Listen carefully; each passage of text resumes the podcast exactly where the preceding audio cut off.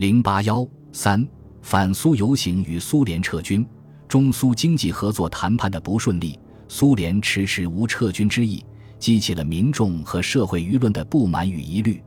国民党内的强硬派势力利用这一点，策动了一场反苏运动，一方面压苏联撤军，一方面借此对党内温和派施加压力，以否定他们认为对国民党不利的政协诸决议。结果，这两个目的都达到了。但国民党并未因此而在国内政治斗争中占据优势。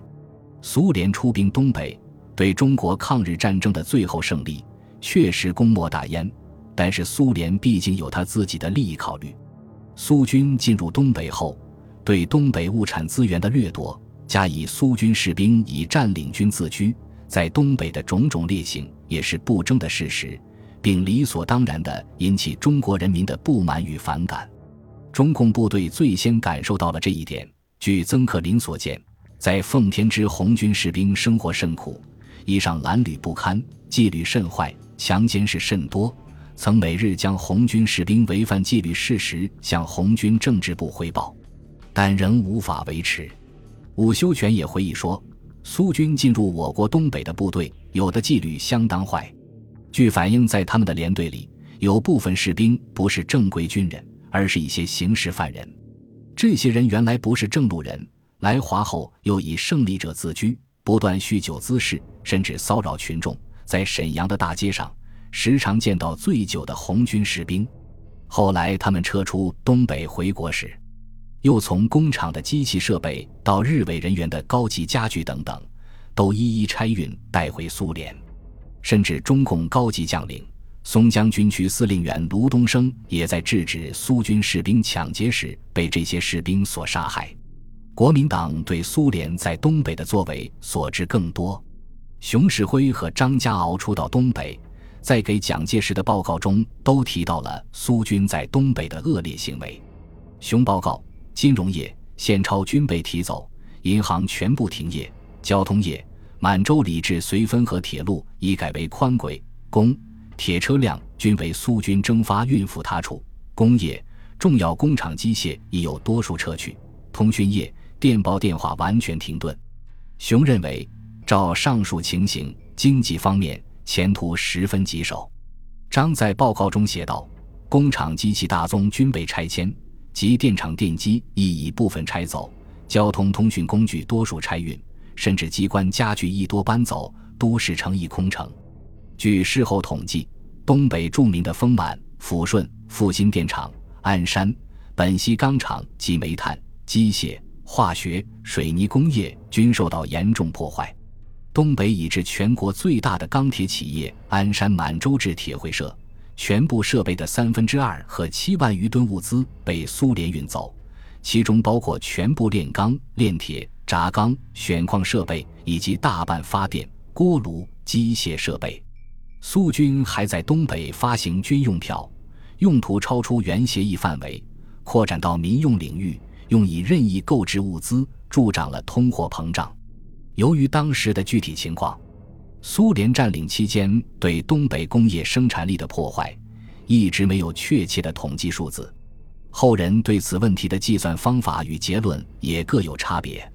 一九四六年十二月十五日。美国国务院发表了美国驻远东盟国赔偿委员会代表报来于一九四六年中视察东北后提交的报告。该报告估计，苏联占领期间东北工业的直接损失为八万五千八百万美元，其中电力两万零一百万美元，煤炭一亿美元，钢铁一万四千一百万美元，铁路一万三千七百万美元，金属业一万五千万美元。如果加上间接损失，则高达二十亿美元，各行业的生产力下降程度都在百分之五十以上，尤以钢铁、电力、机械等行业损失惨重。报告认为，东北工业大部分的破坏都是发生在苏军占领的期间，而且主要是由于苏联对各种设备的迁移造成的。苏联还接收了伪满银行五千万元以上的现钞和价值三百万美元的金条。并发行了约十亿元的军用票。一九四七年二月，东北工业会及东北日侨善后联络处发表了《苏军驻留期内东北工业损失调查报告书估计，东北工业损失为十二万三千六百万美元，如加上无法确证者，不下二十亿美元。其中，电力两万一千九百五十四万美元，钢铁两万零四百零五万美元，铁路一万九千三百七十五万美元，机械一万五千八百八十七万美元。中共方面根据有关资料的不完全统计，东北共损失各类机器四万零二百六十九件，发电设备一百五十三万七千零四十六千瓦等，共计折合美金三亿五千二百八十一万五千八百五十一美元。其中毁于战火或散失原因不详者，折合一亿三千五百一十二万九千三百三十一美元；苏军拆走者约合一亿八千九百九十三万四千九百四十七美元；国民党方面搬走的约合八十九万九千八百美元；中共方面移出的共合一千二百一十五万一千七百七十三美元。无论哪一种统计，东北工业的损失程度都是惊人的，而且。许多工业设备既已拆去，剩余部分即无法运用。例如抚顺煤矿，电力设备因被迁拆四分之三，故电力不足，抽水机不能大量使用，煤矿被水淹没，全部不能工作。又如鞍山钢铁厂，因炼焦炉被毁，不能炼焦，既无焦炭，则所余之平炉、化铁炉即毫无可用之途。又如轧钢厂，虽一切设备未动。而精小之轧钢机则被苏军拆走，该轧钢厂犹如人之心脏被挖，丝毫不能生产。更如机器厂之皮带，苏军于临撤退时皆斩为寸断，论其生产能力之损失，亦等于百分之百。故苏对我东北工矿业之抢劫与破坏，绝不能以区区之数字所能表示于万一也。在这方面，苏联的作为有违同盟国共同作战的初衷。也找不到任何条约和法理的依据，表现了大国强权主义行径。此种情形的逐渐披露，给本为苏联二战盟友并且沉浸在胜利喜悦中的中国民众泼了一瓢冷水。中国民众对苏联在东北所作所为的反应，由于雅尔塔密约的公布而更形强烈。一九四六年二月十一日，美、英、苏三国正式公布了雅尔塔密约。在此之前，中国民众认为苏联出兵东北是支援中国抗战，并由中苏条约界定了两国关系。但密约的公布使人们得知，在表面文章之下还有大国之间的交易，而中国完全处于被动无援的地位，一切都是由大国强加给中国的。这激起了中国民众的强烈不满。由于东北处于苏军占领下。苏军不仅有种种伤害民众感情的举动，而且迟迟不撤兵，并在经济合作谈判中要挟中方，因此这种不满便主要针对苏联而发。从二月十三日《大公报》发表《读雅尔达秘密协定有感》为开端，全国各报连续发文抨击苏联的所作所为，尤其是知识界对此反应强烈。傅斯年、王云武等领衔发出。我们对于雅尔达秘密协定的抗议，中央大学、西南联大等校教授签名发出关于东北问题的宣言。黄炎培、沈钧儒、张君迈等中间党派领导人发表对时局的主张，谴责雅尔塔秘密协定是为近代外交史上最失道义的一个记录。苏联的作为完全违反对侵略的法西斯国家共同作战的目的。违反列宁先生与中山先生共同建设的中苏友爱的新基础，违反苏联多次的对外宣言，尤其是对华放弃帝俄时代不平等条约的宣言，违反大西洋宪章以来各重要文件的精神。苏联成人之难，提出这种要求，其意与帝俄对中国之行为者何在？